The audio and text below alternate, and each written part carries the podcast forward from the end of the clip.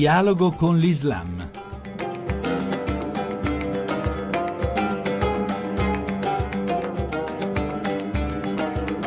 Bentornati all'ascolto di Dialogo con l'Islam da Riccardo Cristiano. Sono stati ospiti in questi giorni del centro Astalli, il servizio ai rifugiati dei gesuiti, due attivisti della società civile siriana, attivisti del movimento per i diritti civili. Si tratta di Mariam e Ahmed. L'occasione è stata importantissima in questi giorni drammatici di guerra in Siria e non soltanto in Siria per chiedere loro una valutazione, una rappresentazione percezione di come si viva sotto le bombe in questi giorni di guerra in Siria e soprattutto se quella in corso è una guerra di religione. Cominciamo da Mariam. Adesso la situazione attuale in Siria è che ogni città e ogni villaggio vive una re- realtà diversa può dire, anche nelle zone sotto per esempio il regime, non, sono, non si assomigliano tra loro e le zone sotto l'opposizione non si assomigliano, anche le, le, le città sotto l'ISIS, lo Stato islamico, non si assomigliano.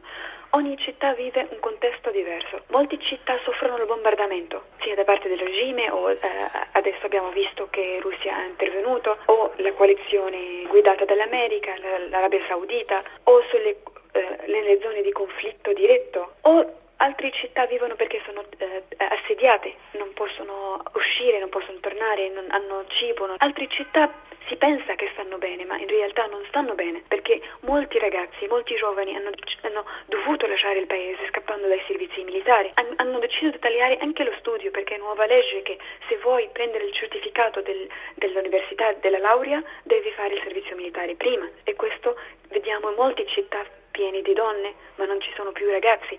Quindi ogni città soffre in modo suo, al di là di chi controlla. Chi controlla adesso sono principi di guerra, in ogni zona. Per questo ogni città soffre in modo diverso. Non è stata mai questione di religione. Adesso sta diventando in alcune zone. Le zone dove c'è un, un conflitto diretto, i sunniti di Idlib contro i sciiti del, della costa, sì, qui è stato strumentalizzato, non c'era prima. E molti della stessa gente sa che forse quello che sta bombardando in questo momento è della stessa religione. Però la questione religione è stata strumentalizzata soprattutto dalle media all'inizio della rivoluzione e poi con gli altri paesi che hanno soffiato sul fuoco. In Siria c'è tanta gente che ha subito una violenza diretta e morto forte.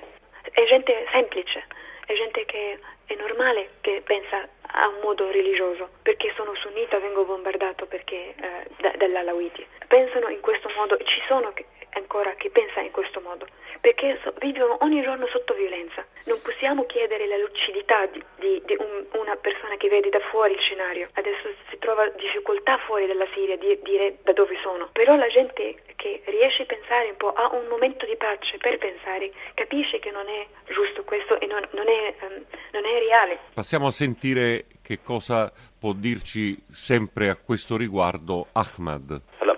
الوضع بسوريا هو بصير يوم بعد يوم أكثر تعقيد. Il suo racconto parte dalle difficoltà quotidiane che diventano sempre più gravi. Le scuole chiudono e i ragazzi così non hanno più il modo di studiare. Gli ospedali chiudono perché distrutti o perché i medici non ci sono più, come sovente accade anche alle stesse medicine, e curarsi così non è più possibile. In una situazione del genere l'evoluzione è drammatica, soprattutto per chi ha meno risorse. E quindi il conflitto si confessionalizza perché l'unica solidarietà comunità che rimane è quella che si trova all'interno della propria comunità di appartenenza. La rivoluzione siriana non era nata così, non c'era questo, racconta Ahmad, nella mente della gente all'inizio, ma subito il regime da una parte, parlando di protezione di alcuni gruppi contro altri, e gli estremisti fanatici dall'altra hanno fatto di tutto per arrivare a questa deriva. دعمت لحتى تكون حرب طائفية